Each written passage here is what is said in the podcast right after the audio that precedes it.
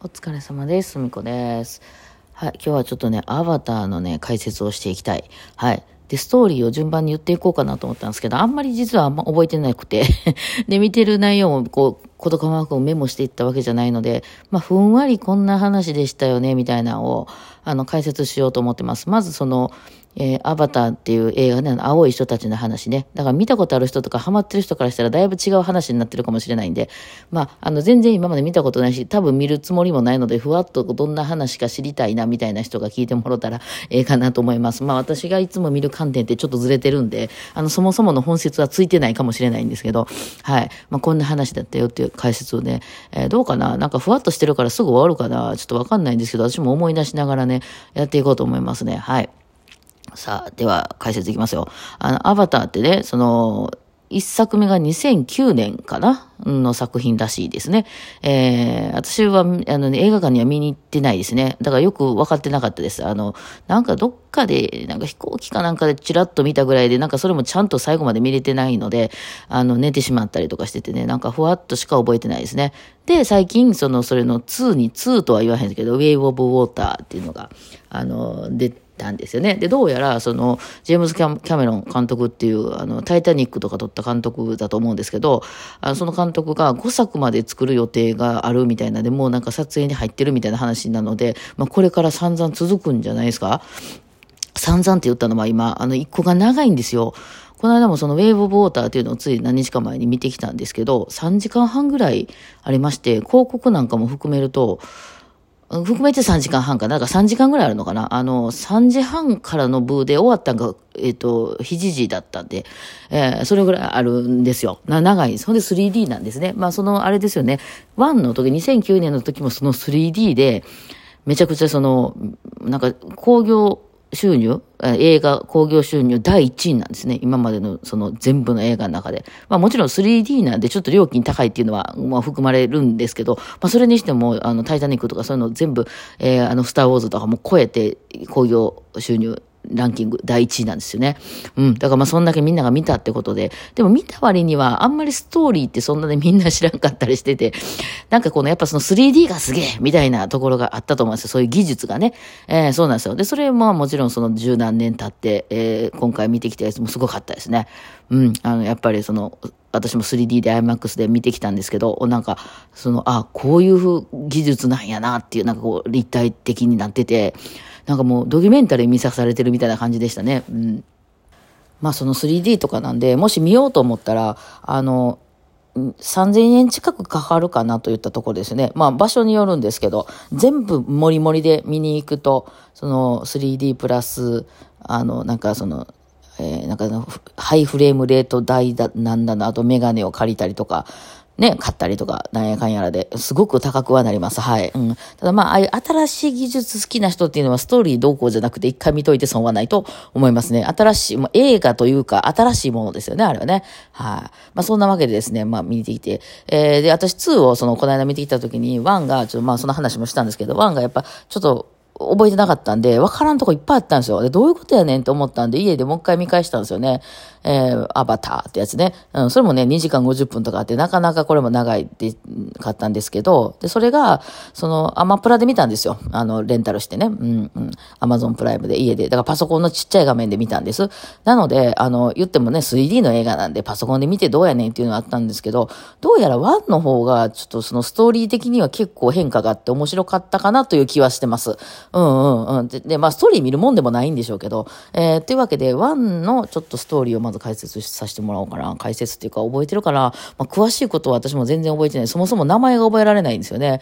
まあ、主人公は、ジェイクっていう人、男の人なんですよ。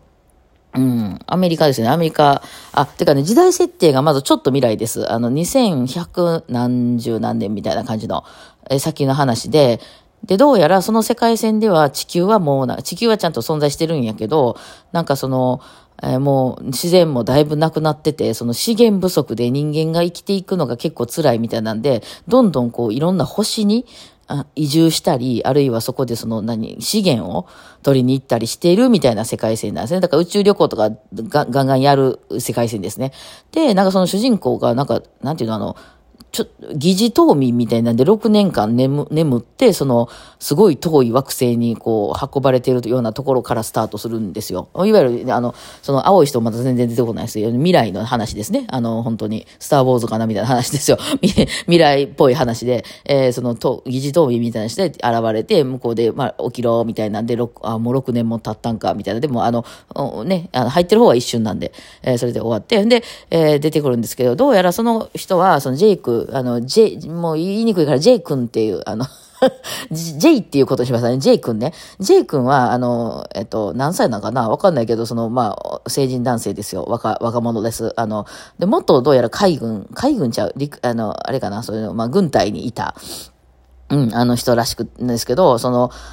なんか、どこやってたかな？あの、ベネズエラとか言ってたかな？なんかどっかの、その、戦争みたいな、その地球での、で、その、負傷して、あの、なんか、下半身が、その、あれなんですよ、麻痺というか、その、車椅子なんですよ。うん、そうなんですよ。で、その、あの、足がね、もう動かないっていう、あの、障害を抱えてるという、あの、人なんですよね。で、その人が、なんで急にその宇宙に呼ばれたかと言いますと、あの、まあ、宇宙にもね、結構兵士たちがいっぱいいたりしてるんですけど、あの、それはね、要はその宇宙人と戦ってるわけなんですよね。その、どっかの星で、その、なんかすごいレアなこうメタルが見つかったとかね、その資源が見つかったとかなった時に、そのやっぱりそこに住んでるその宇宙人もいるよねっていう話で、えー、そ、そういう、その人らを、だから、その、まず、その、まあ、交渉して、その、あれするか、あの、もら、と、取らせてもらうか、あるいはもう侵略ですよね。もうガンガンこう、そういう人らをこう、あの、排除していって、そのレアメタルみたいなのを取って帰ってくるかみたいな、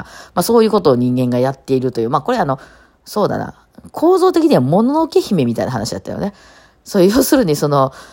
いわゆる、各、いろんなね、あの、惑星とかに行って、そこのレアメタルを取りに行く、その、全部焼き払って、こう、する人間、VS、現地に住んでいる、そのエイリアンたちというか、あの、宇宙人たちとの戦いみたいな、どっちが正しいんだろうか、みたいなね。うん、そうそう。うん、でも自然は偉大だ、みたいな話なんですけど、そう。で、えー、その、足がね、あの、動かない車椅子の J 君は、あの、なんかどうやらもう、あの、すごいほんま流れで行くことになったんですよ。どうやら、あの、双子なんですよね。で、双子のお兄ちゃんが、その科学者で、えー、そういうその新しい星に行って、その星のことを研究したりしている科学者だったんですけど、なんかのなんか事故みたいなんで休止するんですよね、そのお兄ちゃんが。うん。で、その、どうやらその、現地っていうのがパンドラっていう、その、